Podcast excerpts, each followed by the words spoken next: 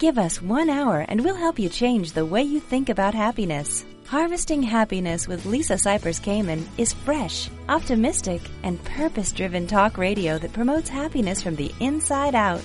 Each week, Lisa spotlights trendsetters and change agents who offer sound emotional fitness tips for improving mental muscle tone and greater well being. Guest experts include a diverse and proactive collection of the greatest thinkers and doers who are devoting their lives to creating a better world in which to live.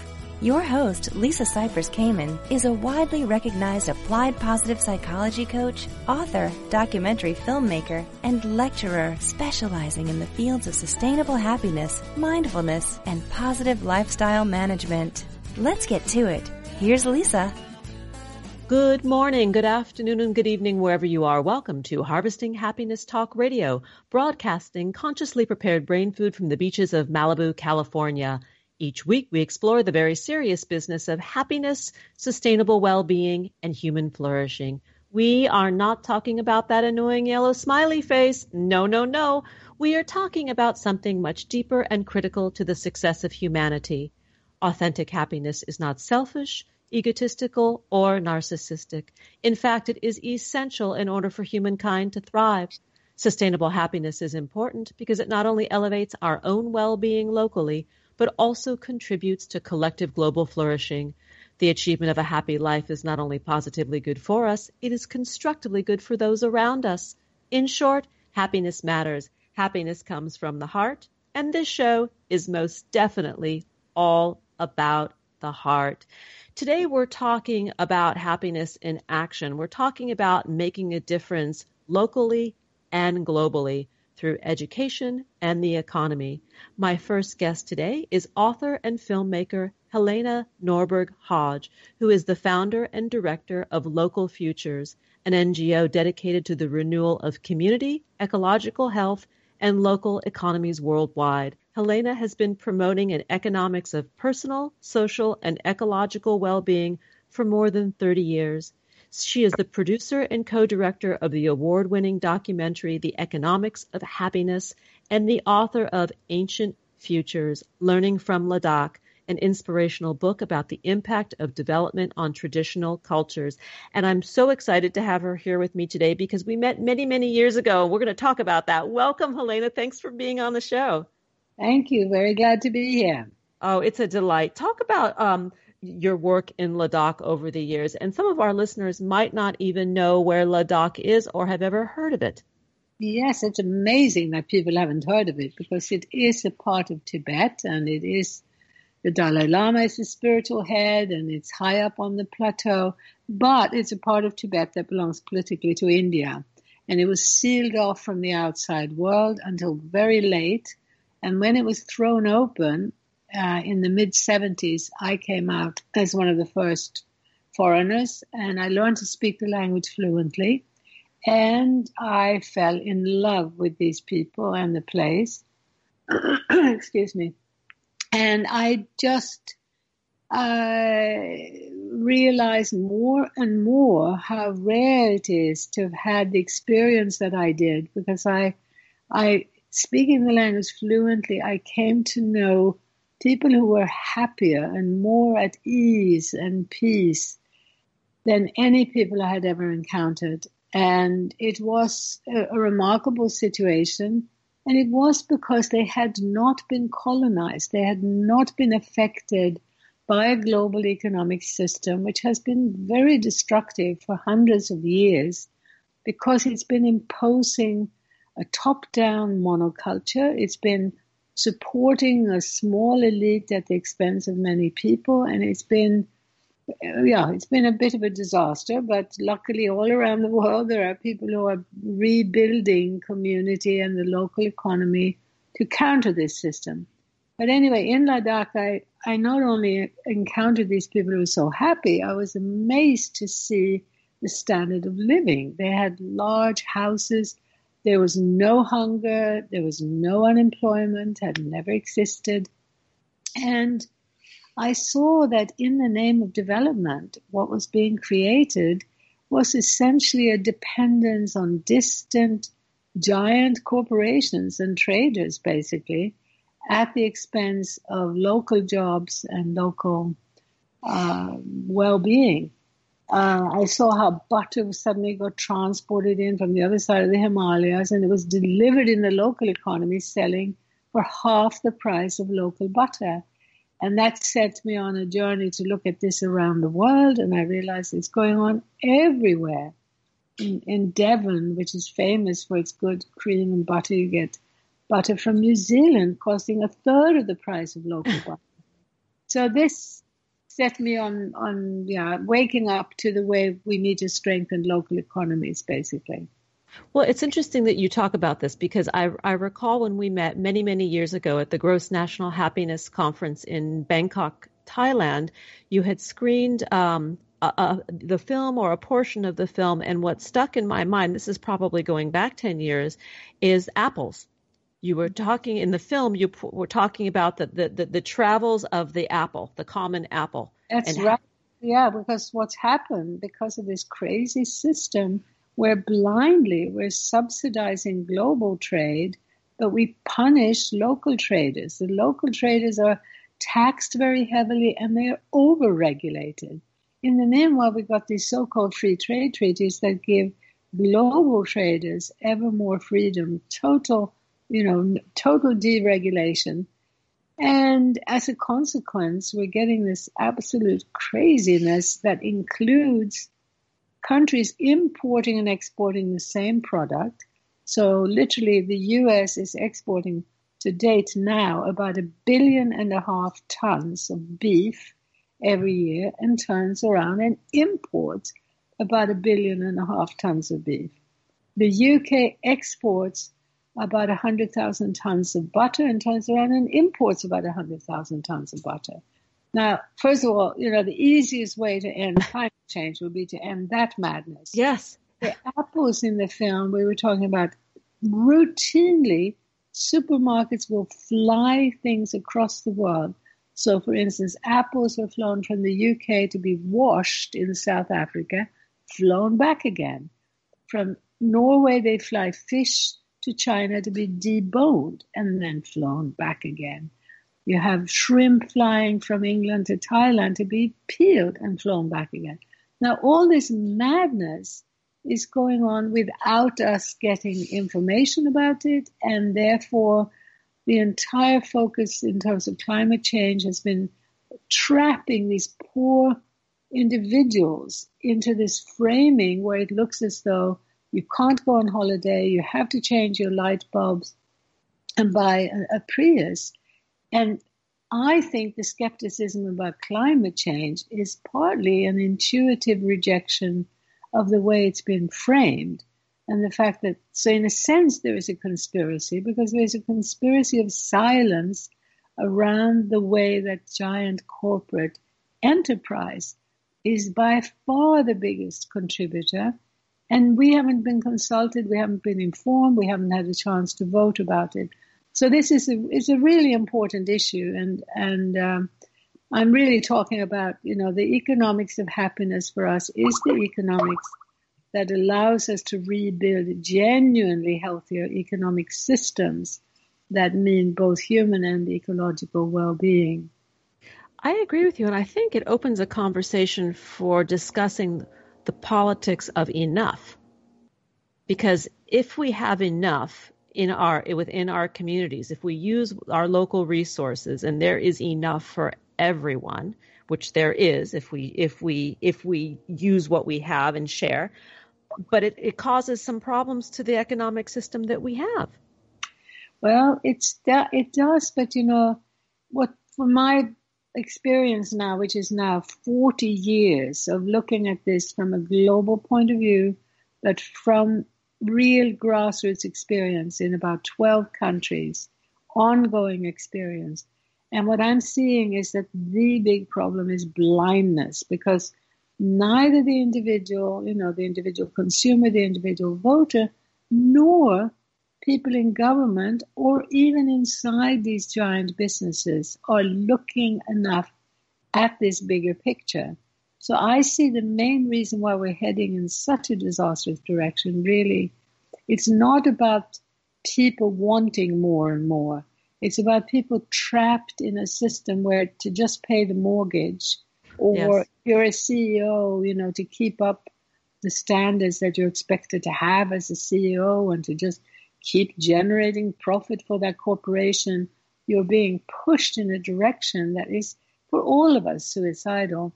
So I really, I'm, I'm still hopeful that there'll be more voices like ours in, in local futures. We are very unusual because we've been working, as I say, all over the world at the grassroots. And so we have this picture of the global system that very few people have because usually speaking, you know, the activists who are trying to defend a forest or defend their jobs or defend the poor and the handicapped and so on, they don't have that global picture and they get trapped in a very narrow and very destructive political discourse that is only dividing us. It's not helping us deal with the real issues. And in the meanwhile, the people who have a global view are the global managers, and they're caught in a web of total techno optimism and absolute ecological and I would say spiritual and psychological and social ignorance because they do not understand what this system is inflicting on people and nature. They're just lost in their own world of numbers and abstract plans. And there's nobody there laying out the bigger picture and saying, wait a minute, stop yes. frying those apples. For you, in a narrow sense, it makes sense because you've got cheaper labor on the other side of the world. Well, guess what? That cheaper labor on the other side of the world was created through colonialism and slavery. We really have to re examine this system. We're going to take a break, and when we come back, we'll continue the conversation with Helena Norberg Hodge, talking about her book, Ancient Futures, and also The Economics of Happiness, which is an award winning documentary. But to learn more about the work of Helena Norberg Hodge, please visit localfutures.org. On Twitter, you can connect at Econ of Happiness, and on Facebook, that page is the Economics of Happiness. Here come the tunes. We'll be right back, and that is a promise. Before we head out to the break, I want to talk with you about the magic of storytelling. Everyone has a family member or friend who always tell the best and most colorful stories, like that one about the first neighborhood TV, or the wildly adventurous trip across India, or meeting the love of their life. But here's the thing we are all born storytellers. It's in our DNA. And telling our stories makes us feel seen, heard, and understood. Storytelling makes me feel happy and more connected, and that's why I'm a subscriber to Storyworth, the easiest way to share your story and pass on precious memories to your loved ones. And here's how it works. Purchase a subscription for someone you love, and each week Storyworth sends them an email with a question about their life. That's a year of weekly story prompts. Ironically, one of my recent prompts was, At what times in your life were you the happiest and why? These stories and photographs can also be uploaded at storyworth.com or via the app or email. Your loved one simply replies to each email prompt with their story, or it can be, be recorded over the phone by calling the Storyworth number. All stories are secure, confidential, and only shared with people you choose. At the end of the year, your loved one's story will be bound into a beautiful, hardcover keepsake book. Storyworth makes a meaningful holiday, last minute, or anytime gift. This holiday season, I'm gifting an elderly aunt a subscription to Storyworth in hopes of learning more about her immigration journey as a young girl from Europe to America. And here's a great holiday perk for listeners of Harvesting Happiness. You'll receive $20 off your subscription by visiting storyworth.com slash happiness. Learn more about those you love at storyworth.com slash happiness and subscribe to give gifts that will keep on giving. Once again, that's storyworth.com slash happiness. Now here come those tunes. We'll be right back. We know that life can be tough and that happiness can and does live alongside adversity. Connect with us on Facebook at Harvesting Happiness and follow Lisa on Twitter at Lisa Kamen for a daily dose of inspiration. We'll be right back after this quick break. Do you find yourself saying things like, I'll be happy when, or I'll be happy if. Does the finish line for happiness keep moving? Does the bar keep getting higher? What's getting in the way of your happiness right now? Too much going on? Working too much? Not working enough? Having too many responsibilities? Not having enough money, enough time, enough space? The list goes on and on. It becomes difficult to see all that we have if we focus on scarcity. One thing I know for certain happiness waits for no one, and sometimes we all need support. Are We Happy Yet? is not another self help book. It's a guidebook for learning how to harvest happiness through self mastery, which is the key ingredient into building resilience, hardiness, grit, and emotional stability. Are we happy yet? Eight Keys to Unlocking a Joyful Life is available at Barnes & Noble, Amazon, IndieBound, and HarvestingHappiness.com. Each day we get to choose how we are going to show up for life and at times we need tips for strengthening our well-being. Learn training strategies for greater emotional fitness and improved mental muscle tone at harvestinghappiness.com. Welcome back to Harvesting Happiness Talk Radio. If you're just joining us now, I urge you to download and share this podcast. Why? Because sharing is caring. It's kind, it's free, it's legal, and all of our library is available 24 7. We're talking today about making a difference in the world, locally and globally, through education and the economy. My guest has been and continues to be author and filmmaker Helena Norberg Hodge. She is the award winning documentary filmmaker of the economics of Happiness and author of Ancient Futures Learning from Ladakh. Helena, prior to the break, we were talking about the big problem, which to many may sound um, insurmountable. And at the break, we were talking about ways on an individual level that we can make a difference in our approach to perhaps the way we purchase goods. Yes, I think, first of all, understanding this bigger picture is vitally important in order to be really strategic in our choices and in our activism. Um, and so, therefore, we really urge people to come to our website, localfutures.org, and perhaps also join a, a workshop or a webinar online with us. We offer a picture that is so rewarding because there, there are ways in which our happiness, our identity, our well being are being so negatively affected by the dominant system. We have a media that is completely corporate. It's not only reinforcing a sense of self rejection and self doubt, it is part and parcel of a financial casino and of an, of an industry where, you know, the food industry, the pharma industry, at every level we're being pushed in the wrong direction. And we're not getting the information about the many, and I'm talking about millions of initiatives around the world that are demonstrating that another way is not only possible, but is happening. But it's all about reconnecting to the local. And the local, the first step is to really understand how alienated we are from life we have to make a mindful, conscious reconnection with others and with the living world around us, with the animals, with the plants. We need to know that, you know, research now more and more and more shows how with illness, with depression, with addictions, that reconnection to one another and to nature is the path that heals and that restores well-being.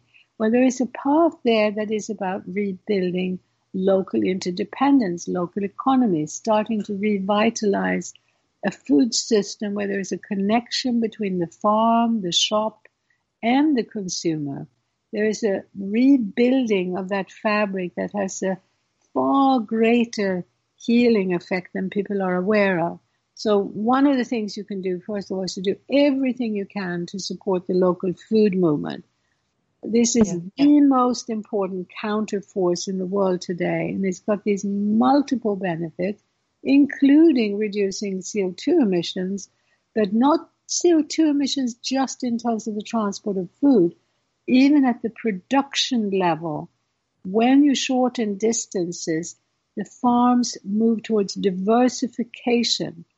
And as part of diversified systems, even animals can actually become a productive, healing, carbon reducing way of producing food.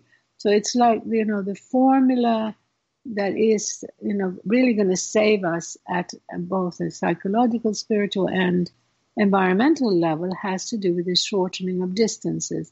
But you might need to, you know, think about this a bit more, look at our film, The Economics of Happiness, you know, to see how this all works. Um, what you can do, you know, as, you know, the sort of two most important things you can do is number one is be part of what I call big picture activism. And that means help us to get this film out, help us to get the word out. And it's not just us in our organization. We're part of an international network. We're part of really, we're part of a whole movement that includes the biggest social movement in the world, which many people haven't heard of. It's called Via Campesina, and it's about 300 million small farmers. Now, that movement is desperately trying to wake us up to how, in our ignorance, we end up destroying small farms. And it's something that we can counter by getting the word out, supporting the movements that are happening, both as volunteers, as making donations, and of course, we can do our best to shop locally. But let's remember, it's not just about shopping. It's about getting the word out. It's about volunteering where you can or donating where you can to this movement, which really is a global localization movement. And the global localization movement offers hope for the future like nothing else. It's because it's systemic. It offers healing at, at so many different levels. And really, we can't afford anymore to see things as single issues and separate. We've got to see where they connect. And it's truly wonderful to realize that there is a way in which, as I said, not just our inner well being, but our health, our social connections, and the environment all link together to a system that also allows for more genuine democracy and accountability on quite an organic level, I might add. I love what you said about local interdependence. And living in Southern California, we have access to a lot of great farmers markets. And most people that I know do their grocery shopping, their weekly uh, grocery shopping there be, for several reasons. You know, to support the local economy, for the social aspect, um, because we know where the food is grown, we have a connection to those who grow the food, and we see the value uh, and impact on our on our emotions coming together in community. And I think that there are areas within the United States and around the world where the where people might not have as easy access to farmers markets, but it's happening. It's growing. It is growing, and it's even you know it's becoming very clear that even in the depths of winter, with a combination of more greenhouses, better storage, more diversification, you'd be amazed what's happening in terms of regional food economies that are really rich. And it doesn't mean that nothing will be transported and that you can't have anything from another part of the world. It really is about reversing the economic directions so that the local is going to be cheaper and something that's been flown for thousands of miles is going to cost more. That's the world that would be fair that's the world that would reduce our environmental and social chaos. Now, I also want to add that one of the things we have to keep in mind is that there's huge vested interest, and the mainstream media is part of it, trying to make this localization movement look elitist. And and we're not looking at how, in fact, it's the hidden subsidies and the deregulation of global and the heavy taxation and over-regulation of local that is driving the system in a direction where the global Walmart food will be cheaper than than something from a mile away. And again, this is where the activism in terms of getting the word out is so important because we do need to change policy and we do need to stop this obscene, obscene, absolutely obscene support for energy intensive development. And by the way, the energy intensive development now is not only about distance, it's also about replacing people with machinery at every level possible. We have to be very wary of the propaganda for robots, for drones, 3D printing. There's a huge corporate empire trying to basically replace people either with cheap labor you know, the, the migrants who come here or the food that's produced in China for less money or machinery. And mm-hmm. we're, we're talking about jobless growth where human beings are just being dumped on the rubbish heap. And we're talking about all the time making work so much less pleasant. If I so wish that people could come and visit some of the examples of real the real local economy in action where you have not only food but people coming together to do local finance for local businesses. You have you know a whole a whole way of life that is more human that is allowing the pace of life to slow down a bit. And above all it's about connection to others and and to nature. Um, and it, there's just there's no doubt that this is what we have to do to survive. And there's no doubt that it's in our DNA because this is how we evolved. This is how we lived for 99.9% of our time on this earth. Um, so I, I really hope people will be inspired and realize that there is hope. Everything does not have to go in an ever more negative direction. And we are so heartened, and we have a, a series on our website called Planet Local. We get to hear about new initiatives every day, and we're just so inspired to see how many positive things are happening and how they demonstrate this amazing human wisdom, perseverance, and kindness. It's still out there, so don't lose hope in, in human nature. I know that many people are. Well, I'm the eternal optimist. I mean, for, to me, if I if I give up hope and optimism and belief in something better, then then I'm out of business, and so I refuse to do that. And I, I we're out of time, and and I want to talk more with you about the economics of happiness because I think this is a super important subject. So I'm hoping that you will come back to continue the conversation, Helena. But I want to send our listeners over to the website, which is www localfutures.org. On Twitter, they can find you at Econ of Happiness. And on Facebook, that page is The Economics of Happiness. I've been speaking with author and filmmaker Helena Norberg Hodge about her work, the, the movie, The Economics of Happiness, and the book, Ancient Futures Learning from Ladakh. And I'm hoping that you'll return to, to be with me again. I'd love to come back, Lisa. I really like what you're doing. Here come the tunes. We'll be right back. Nothing gives happiness like a free gift. Unwrap your present by signing up for Happiness Headlines, our monthly e-zine at harvestinghappiness.com. Stay tuned for more after the break. One thing I know for certain, happiness waits for no one, and sometimes we all need support. We all have the freedom to be happy or the liberty to be miserable each day, regardless of external circumstance. Sure, things will inevitably happen in our lives that are out of our control. There is only ever one thing that is totally within our control ourselves. When we have command of ourselves, we are better prepared to handle life and bounce back more quickly when challenges arise.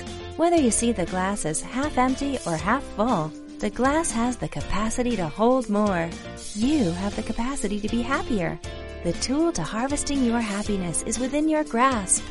Are we happy yet? Eight Keys to Unlocking a Joyful Life is available at Barnes & Noble, Amazon, IndieBound, and HarvestingHappiness.com. Each day we get to choose how we are going to show up for life. And at times, we need tips for strengthening our well-being. Learn training strategies for greater emotional fitness and improved mental muscle tone at harvestinghappiness.com. Welcome back to Harvesting Happiness Talk Radio. If you're just joining us now, we're continuing the conversation about making a difference globally through education and economy.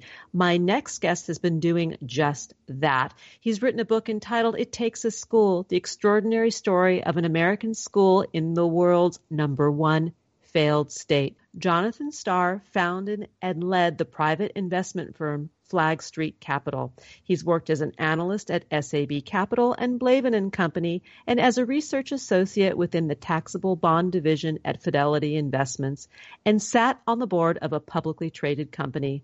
With a half a million dollar donation from his own pocket, Starr created the Abaarso School in 2009. His work in Somaliland has been featured in the New York Times, the Wall Street Journal, Bloomberg Businessweek, CNN, and the Christian Science Monitor. And he's in the house to talk with me about his book, It Takes a School. Welcome, Jonathan. Thank you for having me. Oh, it is a pleasure. Let's talk about why would you turn down a life of luxury to relocate to an armed compound in a breakaway region of the world's number one failed state, Jonathan? I mean, this is kind of, I scratch my head. I mean, I get it, you know, being the call to adventure, but what happened? Yeah, well, it's a good question. Um, one of the things is that I never find material things to be what makes me happy so um, even, and I, I mentioned this in the book, when when I was running this investment firm, I actually had a car that was valued less than uh, one of my junior partners' uh, Bugaboo baby strollers. You know, it was actually like a seven hundred dollar car, and, uh, and and as you know, you can buy a stroller for a lot of money these days. So, um, so it, things were never what made me happy. I wanted to feel like I had made my contribution to the world, and that and that I was being challenged, and that uh, I was feeling connected to to people and to uh, and and to progress. And I feel like um, I have nothing against the investment world. The investment world is, a, is actually a very necessary and a good thing, uh, which I don't. I feel like it's abused and it's really unfair, but it doesn't make you feel connected with people. And in moving across the world and starting this new project, I and starting this school, I was suddenly thrown into a place where um, where I was basically I'm almost in like a, a, a war. I mean, I my students and the other faculty and I were were fighting to get these kids a future, and we were we were like you know we're kind of like war buddies. And it's a, a very special relationship that develops and we're you know to this day we're still close.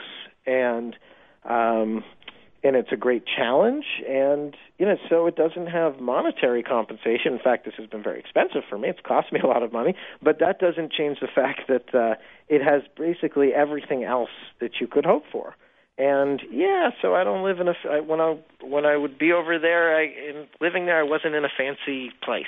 I don't care, and that's not what was going to make me happy or unhappy. Feeling like every day you get up and you have a real goal in life that you're going to get closer to that day, that makes me happy. I completely agree, and I, and I I'm holding the vision of what you're sharing because I'm looking at the cover of the book, which includes a photograph of this compound, and I'm wondering if you can just set the framework for our listeners of what life is like living in this compound. Yes, so it is. excuse me, 300 meters by 200 meters, which uh, walled in, which you know for people who don't think metric, uh, is about say 900 feet by 600 feet, and uh, with very high walls. I'm not sure if you can totally tell in the picture just how high those walls are, or that there's razor wire on top of them, but there there is. You can also tell from the picture we are somewhere. We're really in the middle of nowhere. So we're about 12 miles from the capital of Somaliland, but those 12 miles are pretty much empty. There's a small village nearby, which is the village of Abaarso, which the school is named after, uh, but it's a small village. Uh, so life in the compound is uh, you can see that there's there's sports fields. It's a combination of academics, extracurriculars, sports, um, and uh, everyone really trying to take care of the place and achieve their best. And class starts at 7 a.m. Study hall ends at 9:30 p.m. And in between is a pretty full day. So you have these foreign faculty who do live on campus, and throw themselves into you know every minute of it. Um, and students who uh, they may come in not I mean not they may they come in having no idea of what a school like this would be like, but they very quickly catch on, and hopefully the older students are being good. Uh, um, mentors to them, and they'll also see some of our successful students come back, and they are inspirational to them. And when you when you see a kid from your village who's now at Harvard, and he comes back and he's at the school, that's got to be inspiring, right? So. Um, so that's what it is. It's just it's a bunch of people trying to achieve the best they can. Um, they're all humans, so we we have our faults, and we're not all perfect. But uh, but hopefully every day we're moving a little closer to our goals. Why Somaliland? What was the calling there in particular? Well, so I have a Somali uncle who grew up in what was the British Somaliland. That was a, a British protectorate. And then he uh, came to the States through a scholarship at that time. He was brought to uh, Boston University where he met my aunt. So I had a connection to the place, and I'd been hearing about this for years.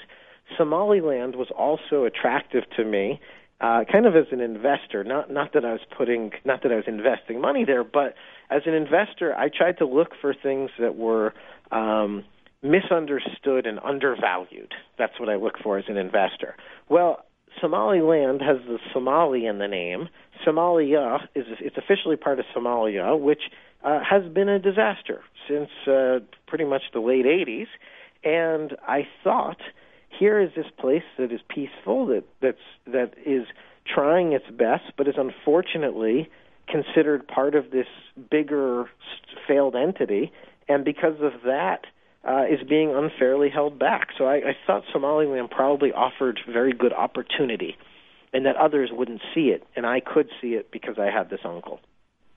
Yeah, you had the uncle and you had the vision. And I think, you know, when you're talking about investment and especially investment in happiness, whether it's your own or someone else's, uh, I think investing certainly the results have been outstanding. Investing in the people, these these children, um, ha- has is about growing leaders. You know, future leaders of not only their country but going out into the world and being able to become doctors, lawyers, engineers, scientists, wh- whatever they want to be. You've given them a chance to do this.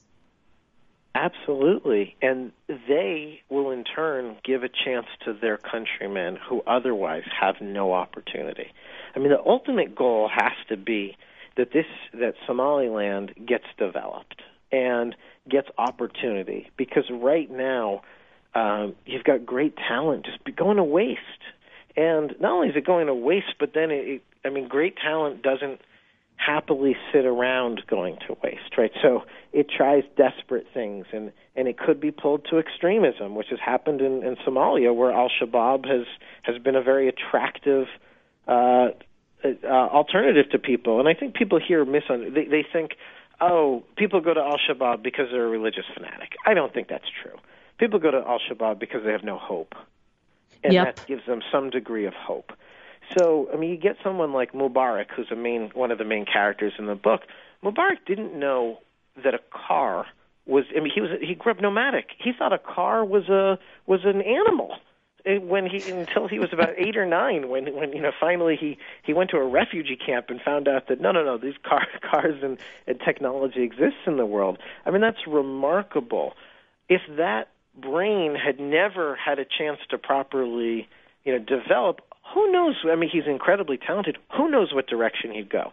Instead, he got to go to our school. He got to get educated. Now, I mean, then he, I mean, gets into MIT. He's going to graduate there this year. He's actually studying autonomous vehicles, self-driving cars, which is kind of oh ironic. my goodness. um, and the future for him, I mean, it's just there's no cap to it, right? So there's no there's no ceiling to it. Mubarak should be able to create opportunity back in his country so more the other Mubaraks who are out there in the future won't be faced with such a desperate situation. Because how many did we get? You know, one out of a thousand of the of yeah. the talented people there. I mean, we're we're just beginning to tap a little bit of it. Our students can go back and they can make sure that ultimately the masses get opportunity. We're going to take a break, and when we come back, we will continue the conversation with Jonathan Starr, author of It Takes a School The Extraordinary Story of an American School in the World's Number One Failed State. To learn more about Jonathan Starr and his great work, please visit ittakesaschool.net. On Twitter, you can find him at Jonathan M. Starr, and on Facebook, It Takes a School. Here come the tunes. We'll be right back, and that's a promise. Who says money can't buy happiness? Check out Lisa's new book, Are We Happy Yet? Eight Keys to Unlocking a Joyful Life, and other fun, fashionable, and inspiring items at Shop Happy at HarvestingHappiness.com. We'll be right back after this quick break. Do you find yourself saying things like, I'll be happy when, or I'll be happy if? Does the finish line for happiness keep moving? Does the bar keep getting higher? What's getting in the way of your happiness right now? Too much going on? Working too much? Not working enough? Having too many responsibilities? Not having enough money, enough time, enough space? The list goes on and on. It becomes difficult to see all that we have if we focus on scarcity. One thing I know for certain happiness waits for no one, and sometimes we all need support. Are We Happy Yet? is not another self help book. It's a guidebook for learning how to harvest happiness through self mastery, which is the key ingredient into building resilience, hardiness, grit, and emotional stability. Are we happy yet? Eight Keys to Unlocking a Joyful Life is available at Barnes & Noble, Amazon, IndieBound, and HarvestingHappiness.com.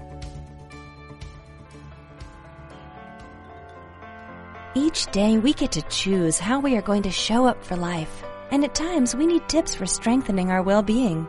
Learn training strategies for greater emotional fitness and improved mental muscle tone at harvestinghappiness.com. Welcome back to Harvesting Happiness Talk Radio. If you're just joining us now, we are talking about the new book, It Takes a School The Extraordinary Story of an American School in the World's Number One failed state. We have the author in the house, Jonathan Starr. Jonathan, you were talking about Mubarak, one of the characters in the book, and his story coming from a culture where he didn't know what a car was, and he's now attending MIT. Um, majoring in in in you said uh, uh, autonomous vehicle design or engineering. Majoring, he, he's majoring in electrical engineering and computer science, which is basically you know the combination of electricity and and uh, programming is robots. Yeah, he's actually uh, he he is working on uh, autonomous vehicles. So when you went into Somaliland, I would imagine that it was challenging in the beginning, at least, to earn the trust from a society that is very clan based, tribally based, and, and, and the clashes that might have ensued to convince um, the elders that allowing them to educate their children, girls included, was a good thing. Absolutely. And I think that the lessons I learned from it are going to hold true whether you're trying to do uh, a project in inner city Los Angeles or in you know across the world like I did. You need to win over the local populations, and really, I mean, you can you can try to use trickery, but if it's not going to last, you need to to actually have a lasting positive relationship, you're going to need to win them onto your side. And for us, it started with the students. Our students very early on realized that they were getting an opportunity and they were getting educated in a level that was just well beyond anything they'd had in a former school. And then their parents quickly realized the same thing. That gave us the original supporters.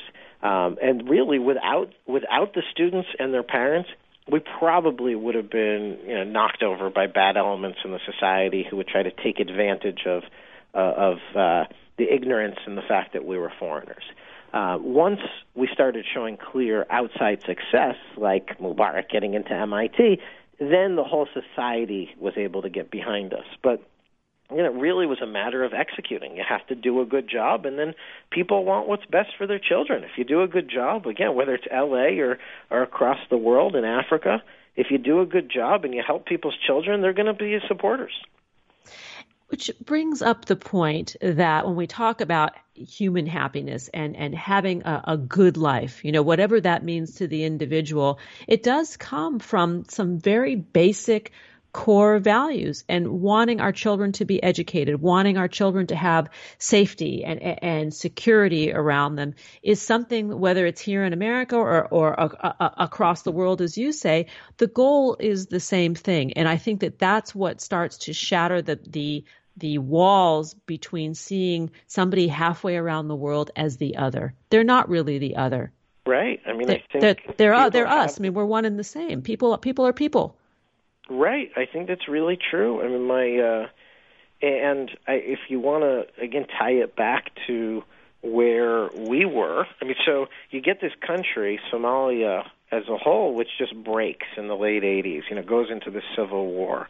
Um, pe- just people had nothing. The, the society was at war.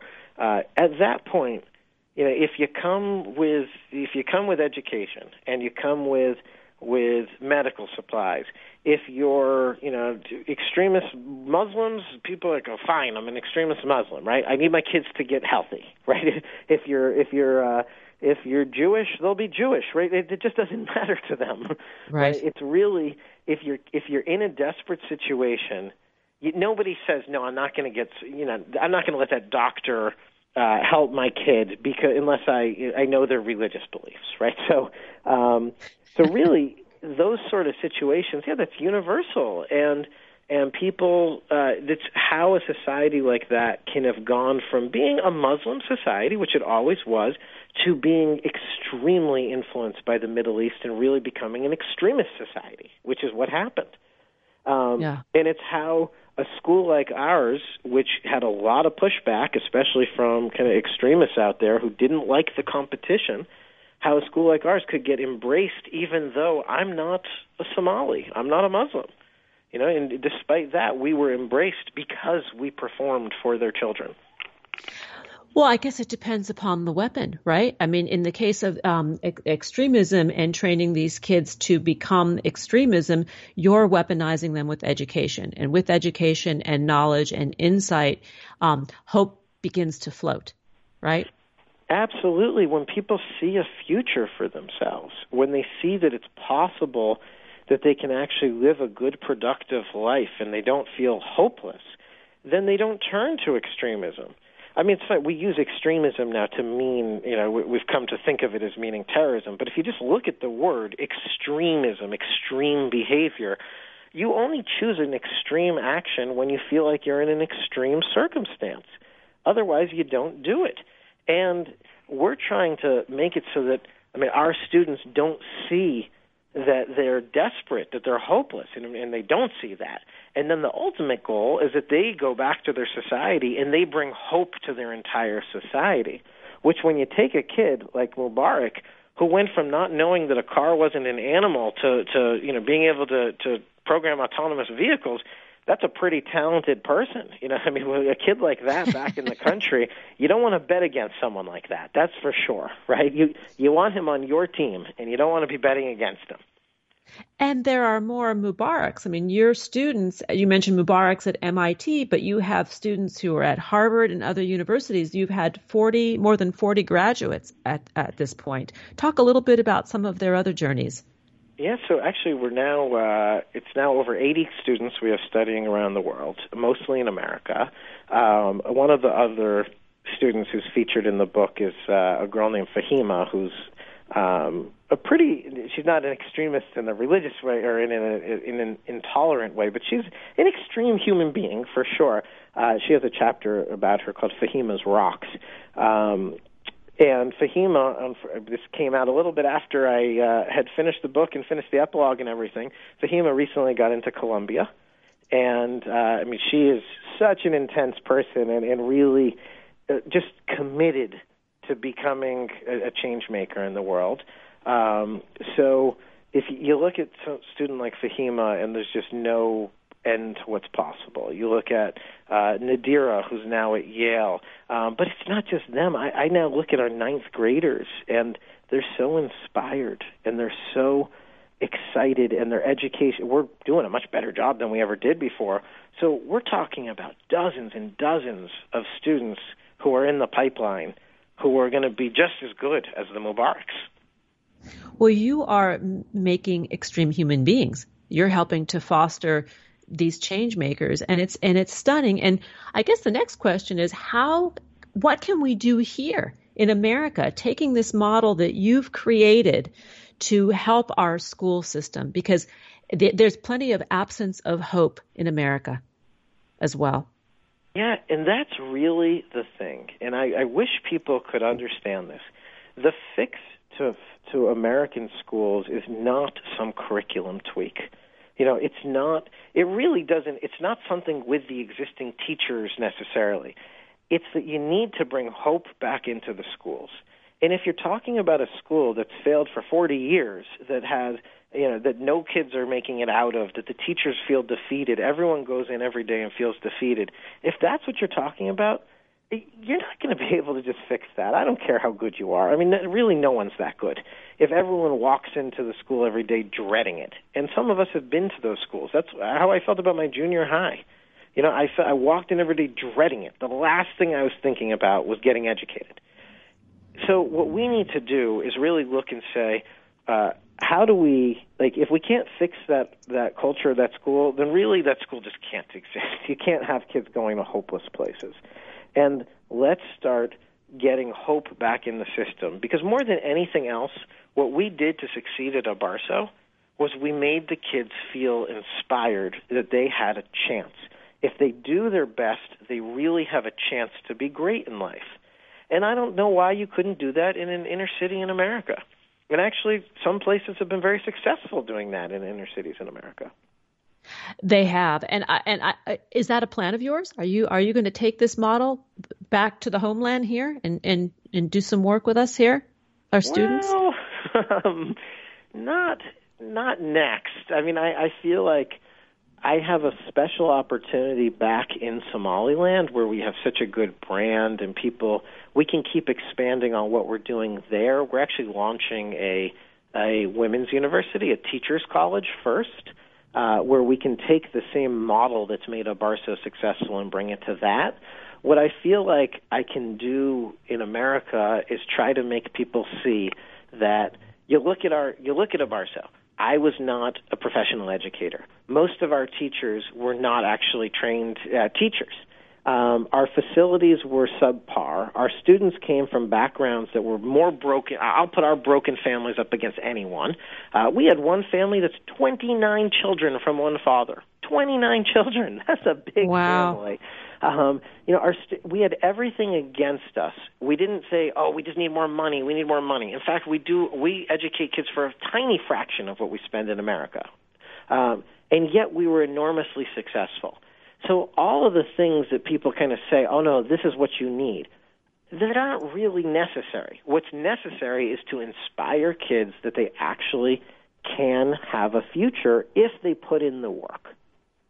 Yeah, and I think that that really is the message. That is the message of hope. Um, certainly, what you're doing with this model in Somaliland. We are nearly out of time, and I can't believe it. We didn't even get to talk about immigration, which maybe maybe you'll come back at another time and do that with us. I would love to talk about this immigration situation and talk about how our students are actually wonderful for America and for American long-term security. I would love to be able to discuss that because I think that this is this is not a partisan issue. I really believe that this is uh, that anyone who just looks at it would say that having students like Mubarak and Fatima and Nimmo get educated, finish their education in America, go back and develop their country and, and actually create opportunities for people, that's good for American security. We don't want Somalis feeling desperate. We want their country to thrive. Yes. I mean this is this is the solution, not the problem. And I think exactly. that's that's the takeaway for me. And our kids get not to attack the order as a whole, our kids just get caught up in it right? I mean, it, I, I, there needs to be a degree of nuance where people can look and say, no, no, no, no, no, you don't. Of course not those kids. Of course you want the kid to get to go to Harvard and then to come back and be a leader of their country. Of course you want that. Yes. Well, Jonathan Starr, thank you for the magnificent work that you are doing to create these extreme human beings, these change makers, a world away, but yet really uh, they are our neighbors, they're our friends, and they're us. And I think that that's what your story illustrates. Once again, the book is entitled "It Takes a School: The Extraordinary Story of an American School in the World's Number One Failed State." The author, Jonathan Starr, has been in the house, and to find out more, please visit ittakesaschool.net, on Twitter at Jonathan M. Starr, and that's with two R's, and on Facebook, that page is It Takes a School. We have flown through another hour of purpose driven media designed to inspire and delight you, our listeners, to create more joy in your lives and within your communities. And here are a few thoughts before we part. Happiness is not a destination. It cannot be bought, sold, or traded, and happiness will never invite you to the party. It simply comes down to a choice to show up each and every day in the world with passion, purpose, place, and meaning. Thanks for joining us on Harvesting Happiness Talk Radio. This is Lisa Cypers Kamen, my amazing guests today, Helena Norberg Hodge and Jonathan Starr, wishing you kind thoughts, kinder words, and the kindest of actions. Until next time, remember, happiness is an inside job. Happiness is your inside job. Go out and rock your day. Thanks for joining us on Harvesting Happiness Talk Radio with Lisa Cypers Kamen. Join us each and every Wednesday for a brand new episode of consciously curated talk radio from the heart. Keep harvesting your own happiness anytime from the comfort of wherever you are with hundreds of free downloadable podcasts from our libraries on TogiNet, iTunes, and SoundCloud. In a complicated world seemingly driven by nonstop negative news, Lisa's mission is to celebrate the upside of life and seek the silver lining of our challenges by transforming them into uplifting growth opportunities for all. To learn more about Lisa's global consulting services, please visit harvestinghappiness.com. Spread more joy by liking us on Facebook at Harvesting Happiness and following Lisa on Twitter at Lisa Kamen. Harvesting Happiness Talk Radio is produced in collaboration with TogiNet Radio, KBUU, RadioMalibu.net, and is available on PRX, the Public Radio Exchange.